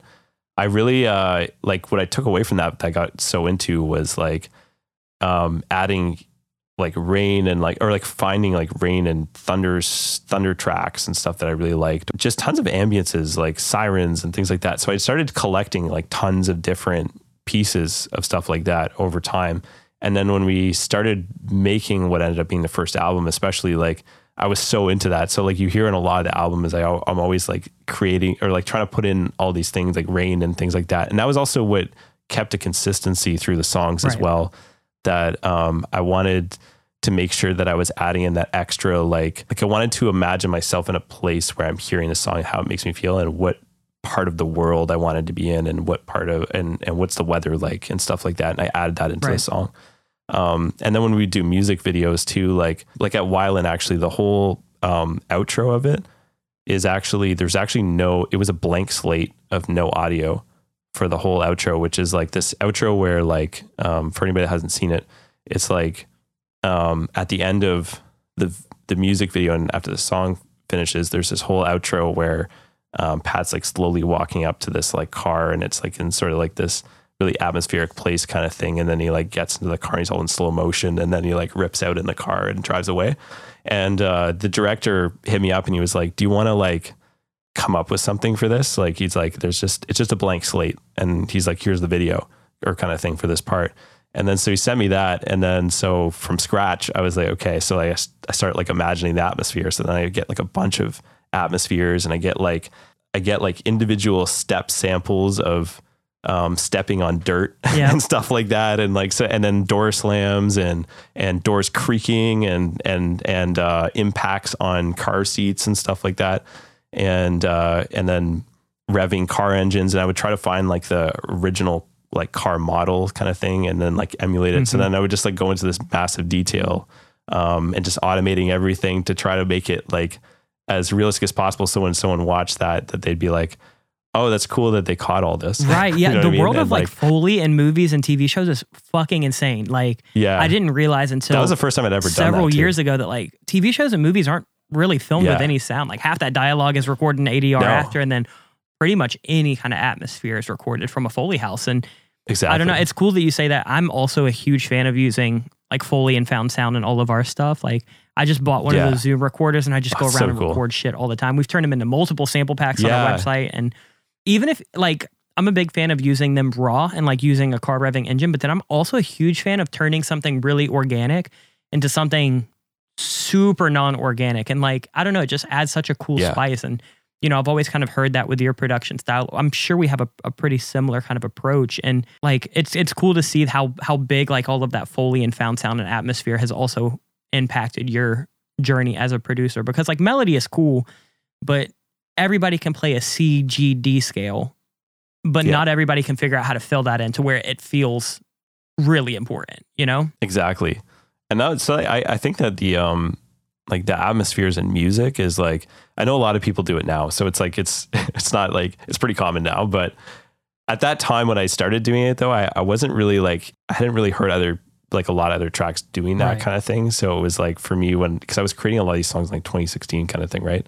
Like Millions, for example. It was like so I'm, I'm a guitar player, so it was like I was Millions was all um, just a lot of me playing guitar, but then I was like putting all these rain tracks and stuff like that because I wanted to make it feel like it was like a wet song, like like a you know, and that it was so stuff like that. And same with Wyland too. It was like also that that initial intro, that like big atmosphere intro kind of thing. A lot of it is is the atmospheres and stuff like that, or Canadian Dubai and stuff like that. So yeah, atmospheres has always been like a massive thing for me. Like just if you can get the right, like for me, if I could get the right atmosphere, it would get me excited, and that was the first step. Like when I open Ableton, I'm like, okay, um, I'm gonna play. I'm gonna play something. I'm gonna play it on guitar. I'm gonna um, play something in MIDI, and then I'm gonna just turn it into like a really cool atmosphere. I'm gonna start throwing in rain and wind and shit like that, and sirens and stuff. And so I and I still do that to this day. Like um, like even just this one we just made called uh, that was a Rosyln cover. It was uh, the same thing where like it kind of dives like near the end, it kind of dives down into like this ne- like filtering out all the acoustic guitars, filtering out everything, and then there's just like I brought in these Toronto siren like sirens from Right. the city kind of thing, and then like having those kind of coming in with like rain and shit, and like and then building it back up, and then having like a reverse like big siren like becoming like the um the li- lifting into the final Yeah. chorus kind of thing. It's like stuff like that. I just I love stuff like that. So In your always fuck with it. process, do you find that like what is what is it like to put together a song? Like are you coming in with kind of an initial idea? Is Pat coming in with kind of an initial melody? Or do you kind of construct an instrumental? And then how far within that do you kind of figure out the aesthetic of that song? Or is it kind of all at the start? Like do you go in and start with chord progression and then does that chord progression evoke an emotion that would evoke an atmosphere or vice versa? can vary. Like usually, um, I can either start with guitar. Like guitar has always been like a huge instrument for me because it was like I feel like everyone's like main instrument as a kid is like if you had one Yeah. is like when you're a producer later, you tend to go to that one first, kind of thing. So if you're a piano player, which I'm always jealous of people that started on piano as a kid, that uh, if you're a piano player, you're like, okay, I'm, I'm like very keys oriented, which it's kind of unfair because also you with MIDI, it's like you if you're like a classical pianist and stuff, and you have all that knowledge, you suddenly have a billion sounds you can make, kind of thing. But if you're a guitar player, it's like you're kind of like a little bit limited and stuff. Um, but I still like, you know, I'll throw on tons of effects and stuff. Sometimes I'm creating an atmosphere with a guitar. Um, sometimes I'm more just like playing guitar progressions, but it's it's really got to be something that I feel for sure, like off the bat. Um, and then after that, then I take it to Pat, and then Pat has to feel the same way, kind of thing, or feel something similar. Right. And then so our process is usually like I'll I'll come up with something that that's working, and sometimes it can end up being the full instrumental, or it could just be part of what ends up being the final. And uh, and then Pat takes it and then into his room, and then he'll like do his own thing with it. He'll come back with it later, and if it worked, then he'll be like, okay, here's what I have, and then we kind of like work with it from there. Right. Um, that's usually been our back and forth process. Usually, And what's kind of the ratio of, you know, how many ideas you start or even how many, like by the time Pat's throwing vocals on it, is it pretty common that that's getting cut into like a full song? Or is it more like you cut a couple things, you pick your favorites to release, or is pretty much everything you start going to get finished out in some way or another? What's that kind of ratio like for you guys? Um, I think I would say most of the stuff that we've made, even over all the years, has come out. Most most of it, like um, there's definitely like quite a few that we would kind of shelve, but we would kind of know like kind of right away, like if it was.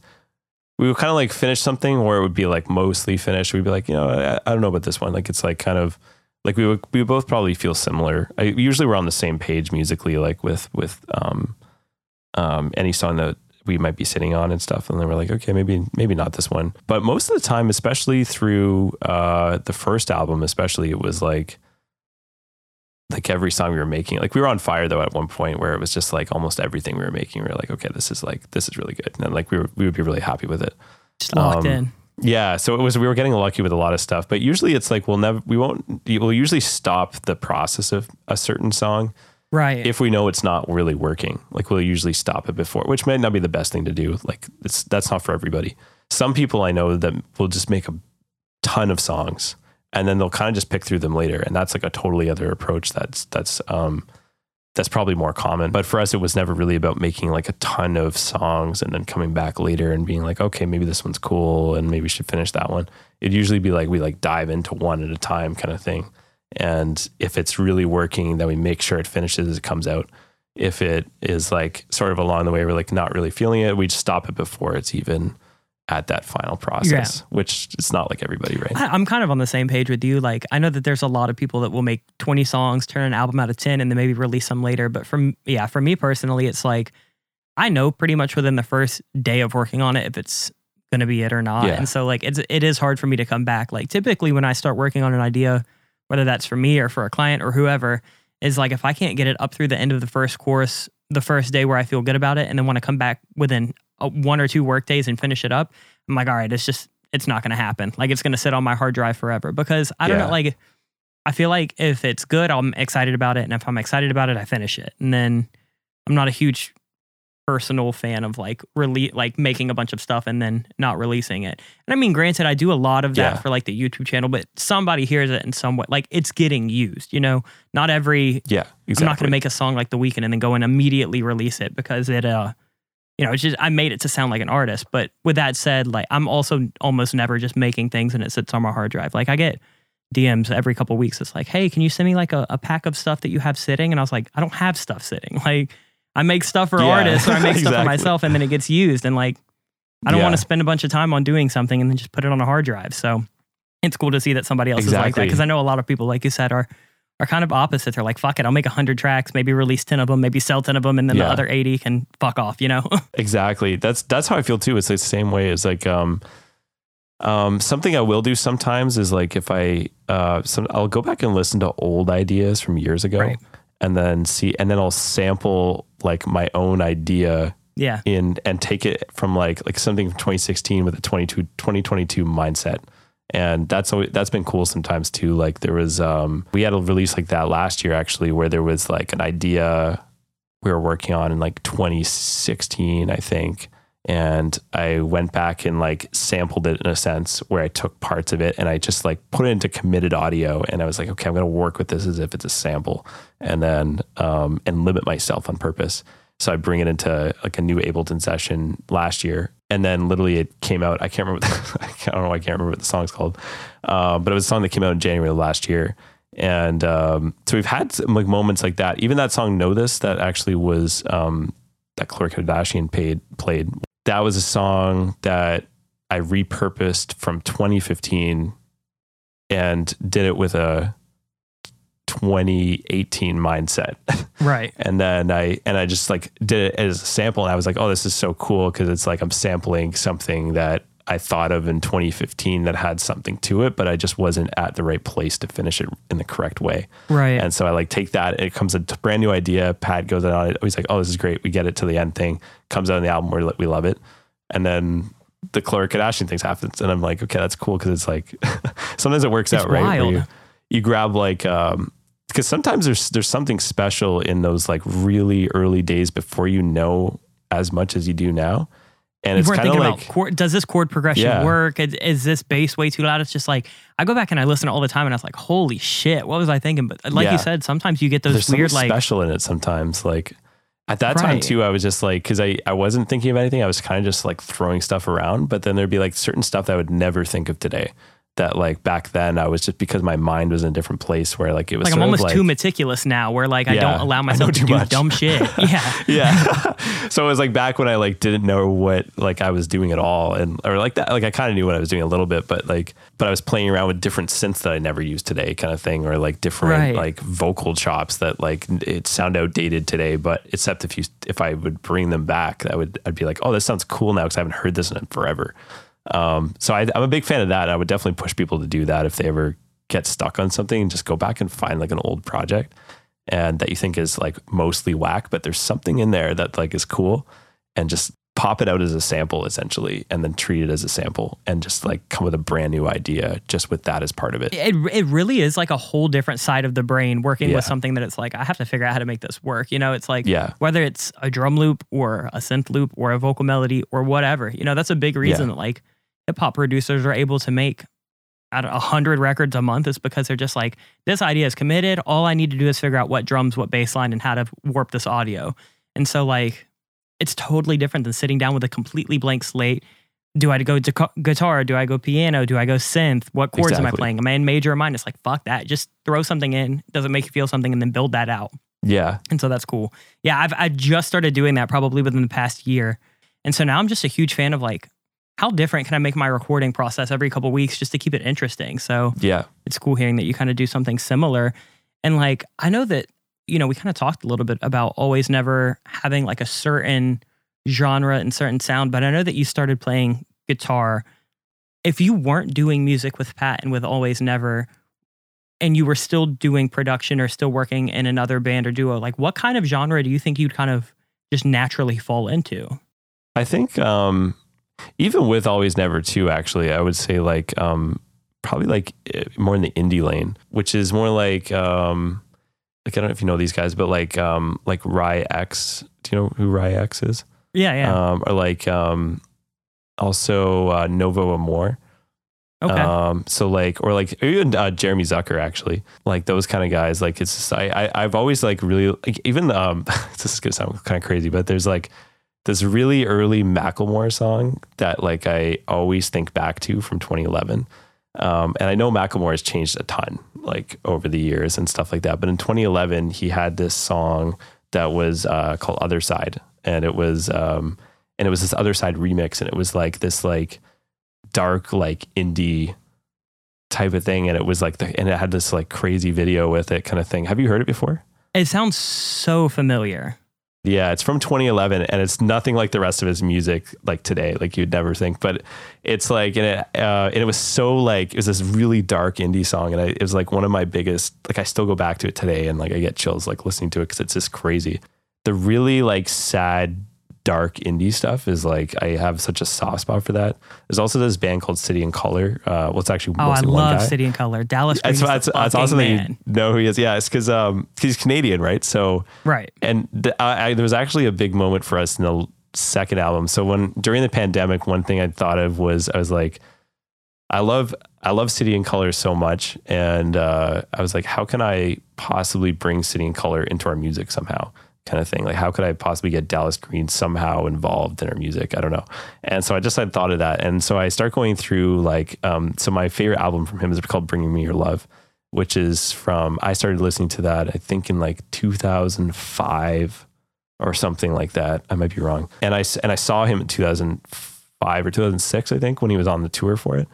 And uh, and so I was like, I was like a huge fan. I would play all of his songs acoustic guitar and stuff like that. And and I was like 14 or 15 and or something like that. I think I can't remember. I don't know. It was something. It was like a long time ago.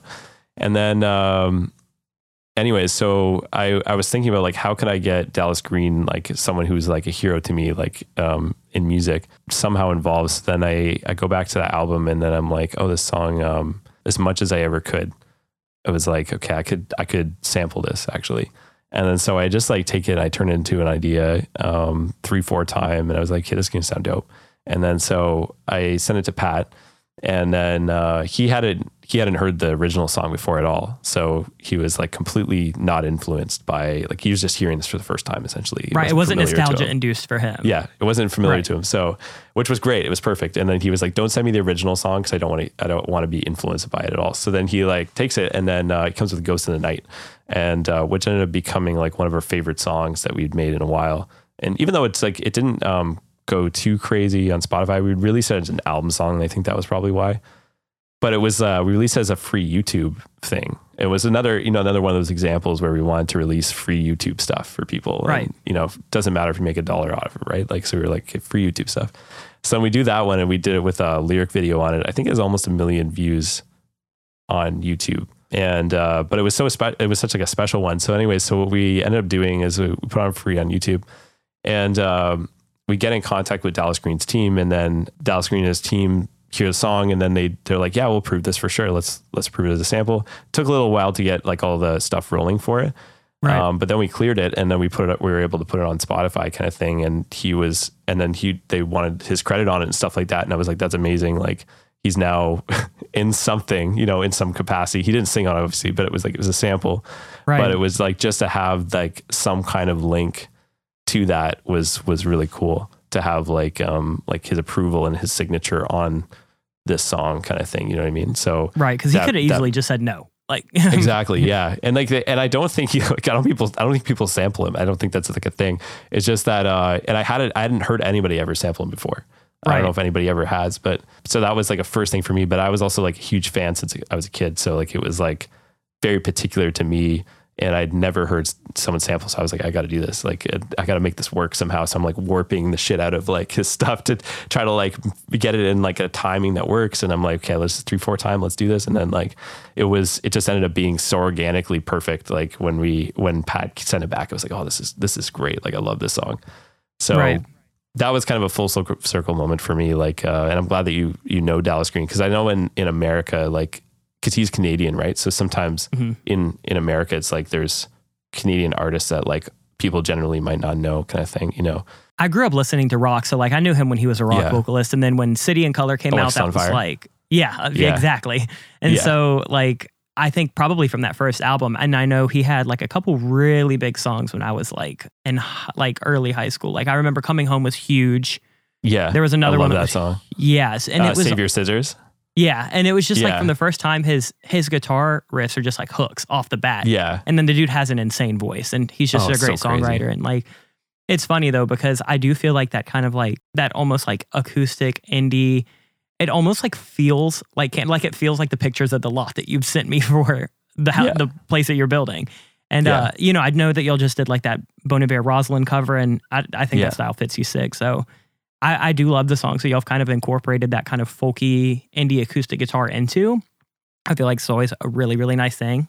I think we're gonna do more of that too. Like we we want to do like we love uh, the R and B stuff. Like that's like the core. But I think we've always also had like like we love like indie stuff as well. Like I I, I just like I hate to throw around genres because genres are so hard to like Right. you know it's so hard to group stuff together. But um, but in the best way it can be described, I guess, is like the dark indie stuff because it's still atmospheric and There's like a melancholy to it. I think it Yeah. shows another side of us as well, but it's also like not weird as well. Like it's like it's not weird for us to like do something like Rosyln kind of thing, you know, and like, but we love that because it just feels like a natural transition Right. to have like both sides of that kind of thing. So I think for us, it's like the the indie stuff for sure. And I've been into that for a long time. So and so is Pat. So it's like so I guess to answer the original question is like the dark indie stuff and atmospheric and I love the really sad stuff. I listen to sad music all the time. Same. kind of thing, even in the car. yeah, in the car and stuff. And everyone like it's so natural to me because like I just like and but people who are in the car with me are like, is this all you listen to? Like, you know, it's like, do you ever do you ever listen to something like upbeat and happy? And like I'll listen to like you know uh, you know rap and stuff. Like I'll listen to Drake. I'll listen to Kanye. So I do have like the mixture, but it's like a lot of the time I'm like playing a lot of sad music. So. Um, so it's like, I don't know, but pe- so people get kind of annoyed, I think, or start to feel like shitty all Like, the dude, time. fuck, just are you okay? around Like- me listening to all this music. Yeah.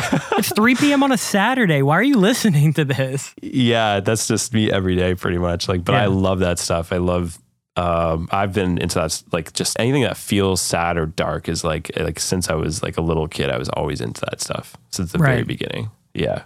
Or anything that makes you feel angry sometimes too. I like that. Anything that evokes like societally negative emotion.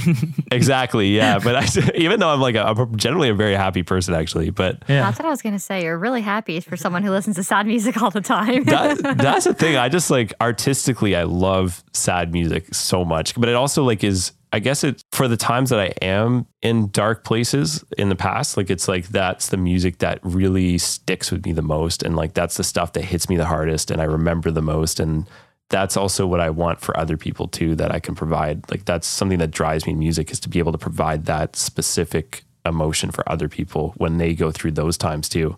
And that's Right. also for Pat as well. It's the relatability. It's like the um the I would rather like have someone get themselves through a difficult time than have someone go have fun at a pre-drink kind of Right. thing. That's like that's the type of music we make kind of thing and that's the stuff that drives us the most and and we would see that at when we did shows uh we would always do meet and greets after kind of thing and like the people that we would that would talk to us like we've had people cry like talking to us kind of thing telling us about their story and it was like amazing to see that in person that how much it's impacted people because that was what we always wanted but when you see it in person like the physical evidence that this is working like this is doing what it's supposed to do kind of thing. People tell you in person very emotionally and tell you about like the first time they heard Wyland or the first time they heard like um like feel it or something like that. Like these various songs that we have that are for those difficult places right Right. you know people describing like how those songs made them feel and at what times and you know seeing people get tattoos of lyrics and tattoos of different song titles and stuff like that or getting the logo tattooed on them because of how much we've impacted them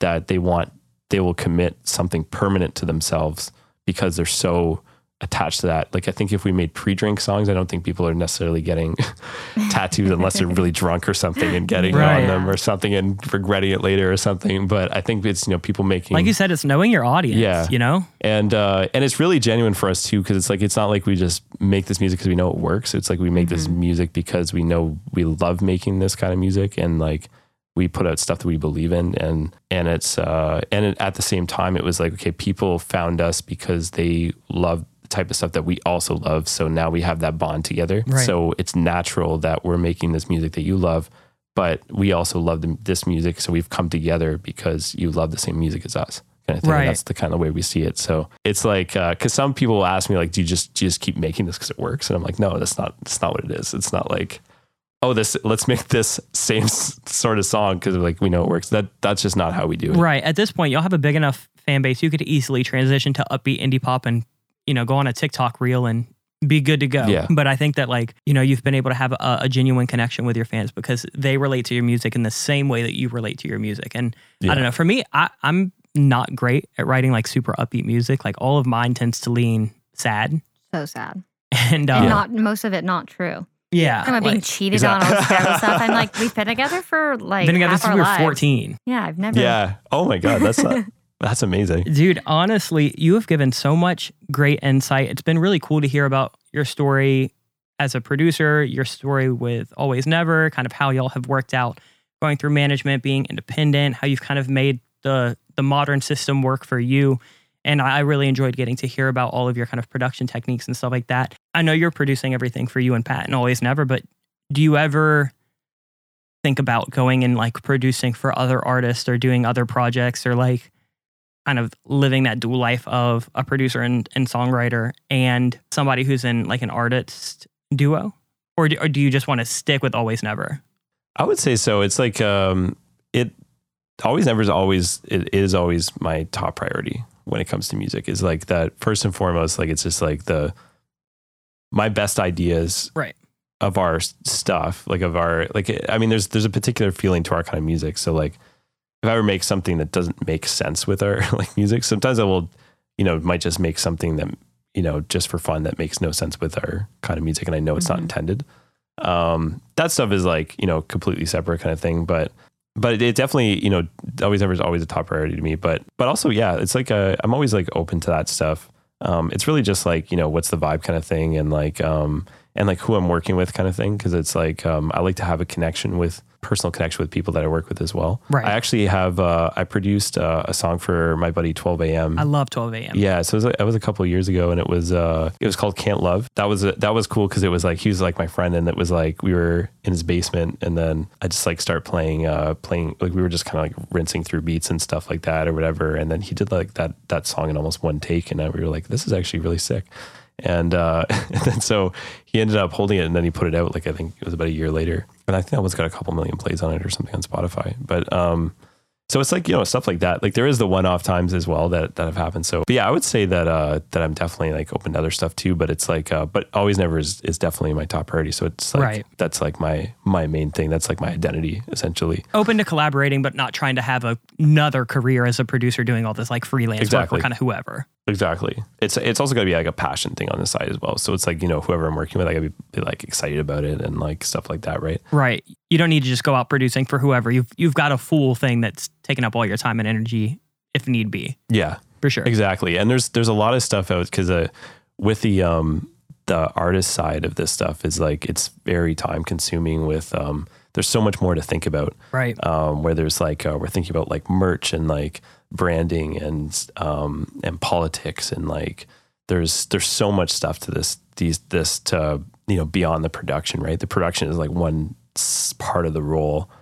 Um, so there's like all these other pieces or it's like our accounting or like you know there's so many pieces to it right? Like our business like so it's kind of like it, I guess that's where it, like it gets a little tough to spend that extra time on like other people's stuff as well. So it's like it just depends. It's situational for sure. Cool. I think that's that's probably probably say with that. Yeah, I was just curious because like I know you've got the production chops, but I was like, I wonder if he just ever wants to like be a freelancing producer on the side just because he could, and it's like extra income all the all the time. But yeah, I mean, like you said, Yeah. especially with y'all being so independently driven, I'm sure that the production's like the quickest part of the whole process for you guys at this point. It can be, yeah. It's like um, I think I think for me, it's like the production part is always so passion driven for me, especially because it's emotion driven. Right. So like if I'm uh, like typically when I start producing a song like or coming up with an idea, it's like it's very so emotionally driven that like I just naturally want to pass it right off to to Pat and he goes in on it and then like it comes back and it's something that you know because we're so invested in this right, For but it's like a lot of it just tends to be so emotionally driven, so it's hard to you know like I'll- it's like it's it's hard for me to have sometimes to have I like it, I always naturally go in that emotion direction, so Right. it's like hard for me just to pass it off to someone who I might not know that well or stuff like that. Unless I'm it's someone I'm close with or something like that, then it's a little bit easier. Right. So it's a, it's always a little bit complicated, but it's like uh, it's definitely situational for sure. Sweet. Well, I love it, man. I wanted to go over some lightning round stuff, so I might let Miranda take this. Okay, lightning round question number one. What is your favorite song at the moment? Um, at this moment, Spiral by RY X. Oh, I don't think I know that one. Okay, uh, your three desert island plugins. This is Austin's favorite question. So I would say um, Guitar Rig, and then I would say Decapitator, and I guess I have to include an instrument, right? Because if I'm stuck without an instrument, I guess I got nothing. Um, because then if I was a pe- to pick another effect, I'd pick Pro Q3 for sure. All right, that's gonna do it then. Oh, this is so hard. It's only three. Yeah, it's so hard. I guess. Yeah, that's why he likes it. You play gu- you play ringer. guitar. You don't need you don't need Omnisphere. You play guitar. You'll be fine. yeah, it's true. Okay, what's harder to perfect, a verse or a chord? I would say a verse actually. I agree. Yeah. Everybody thinks a chorus is so hard to write, but like I can get a chorus down, and then it's it's so hard to fit it around it. That's know? for both me and Pat, actually. Like from a writing side, from production side, it's always creating the chorus is usually first, and then it's just like the verse is always the hardest because you can get stuck on the verses so easily. Yeah, choruses are so macro. It's like it just needs to feel right. But with the verse, Yeah. it's like how situational are we getting? Is Yeah. there a story? How repetitive is this? All right, Yeah. thank God. Everybody always thinks like writing a good course is so hard. I'm like, writing a good Oh, course it's, is it's the, the verse, quickest hundred part. percent. Yeah, I was like, fuck, if you can't write a good course, don't make the song. You know, like And I I also find bridges can be really tricky. Sometimes it can be obvious, but bridges can be very tricky as well if you try to throw in a bridge. Sometimes. that was why we didn't even include it. Almost Yeah. everybody would be like, bridges are impossible. That's why songs now Yeah. don't have them in every song's two minutes. exactly. exactly. Okay, a skill that you wish you had outside of music and like productions. I would say video editing. Actually, I wish I was good at video editing. Yeah. I'm pretty. I'm pretty terrible at video editing, but Pat's Should really good, and I've seen him do it. And it's the stuff he does is really hard. I'm like, I tried Yeah. to. I tried to download Premiere one time, and I just got so mad I deleted it within one day. And I was like, I hate this program. This is horrible. I use Premiere every week and I want to delete it every time too. So yeah i was like i the i was trying to line up audio and i was like 'cause i was i was trying to like and i was like why is it this hard to line up audio with a video like it's so difficult i was like it's because i'm used to ableton being something so easy i deleted it within a day and i was like i'm so bad at this like leave it to Pat. Leave it to Pat. yeah Okay. Uh, your favorite lunch spot in Toronto? uh, this place called mildred's temple makes amazing blueberry pancakes um, it's like a very small spot in liberty village i would recommend it to anybody if they get a chance to go Skiing or snowboarding? Or do you do neither of them? I've done both. Skiing, if I was wanted to keep my safety intact. Um, snowboarding is definitely a lot more fun, but more dangerous to me because I'm not as good at snowboarding. But it's definitely a lot more fun. I would say skiing for my own safety because I can pizza down the down the hill. Okay, last one is your dream vacation spot. I want to go to Italy actually. Um, but that's because I'm I'm a food fan. So I, I like I love pasta and I love Parmesan cheese. it sounds so basic, but uh, but I like really want to go to Italy for the food. Yeah. Um, also, it's beautiful, but I've I've never been to Europe, so I would say Italy for sure. It's a good one. All right. Well, I think that does it. That's all the lightning round questions. But dude, thank you so much for giving us two hours of your afternoon. I appreciate it. Absolutely. your Thank you time and getting me. to talk with you. I know we chat all the time on the text, but it's always Yeah. nice to put a voice and a face to a to a friend. So, Yeah, absolutely. dude, is there anything that you want to say before we we outro you? Where can people find more about you, more about Always Never? How can they support? What should they go check out? I think it's just, you know, it's Instagram, Spotify really. Like I think that's like the main two where we um yeah, have stuff. But yeah, it's I would say just, you know, it's, it's play the Spotify or Apple Music, whatever. You know what I mean? Everyone knows where everything is. Um Yeah. we're not really on TikTok, so don't go to TikTok really, but uh, so anywhere else. But also, uh, I would say like to anyone that's listening, like always feel free to like message us on Instagram. Like sometimes we don't won't see stuff, but usually we try to like keep track of messages and we'll try to answer people and stuff like that. And if you ever have like if anybody ever has production questions or questions about music industry and stuff like that, I always try to like explain as much as I can if I if I uh, have a moment kind of thing. So I would say we're definitely like just anybody who's listening to be open to if you have any questions, feel free to message us. Love that. Well, thank you so much for all Yeah. your insight. Thanks for all the willingness to help everybody. I know that there's going to be a lot of people that get really good tidbits out of this because probably most of our audience is independent artists trying to see how they can, Yeah. you know, quit their day job and and you know form some kind of musical project that they're passionate about, but they also have control over. So I know Yeah. that this one's going to resonate with a lot of people. Thank you so much for coming onto the podcast so early in its life. Uh, I've had a great time chatting with you, but we're going to go ahead and wrap this episode up. It's been so nice chatting with you, dude. I hope you enjoy the rest of your day. Much love, man. Thank you you too. Thank you so much. All right, if you're still here with us, thank you so much for listening to this episode with Dean from Always Never.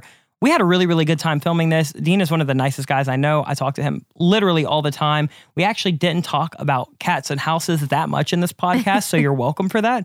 I had a really, really good time with all this. Uh, I hope that you all got some some really good information from this episode. If you are enjoying the podcast, let us know by showing us a rating on Apple Podcasts, Spotify, Google, wherever you're listening to this. Feel free to leave us a rating, show us some love. That helps us out a ton. Miranda, how can they support us if they want to show us some love uh, outside of the podcast? You can go over to makepopmusic.com. We have a bunch of free and paid content over there, thing from sample packs, MIDI packs. We have a bunch of free packs as well. We have a blog post. You can go There's to our you- YouTube channel. Yeah, just basically uh, follow us on all of our socials. You'll see it all in the show description. You can also click that for Dean and Always Never's info as well. Yeah, go follow them. Yeah, definitely go show them some love. Follow us on Instagram, join the Facebook group. Uh, head over to the website and check out the free and paid content over there. Check out the YouTube channel. But other than that, that's pretty much going to do it for this episode. We talked about so much. I'm going to let you guys go. We have more guests coming up really, really soon. So if you are liking this podcast, make sure you're subscribing or following. But other than that, I think that's going to do it for this episode. Once again, massive, massive, massive thanks to Dean for coming on. I really enjoyed this chat and I'm hoping you all did as well. Show him some love, show always never some love. That's going to do it. We'll see you guys next time. Much, Much love. love. Peace. Música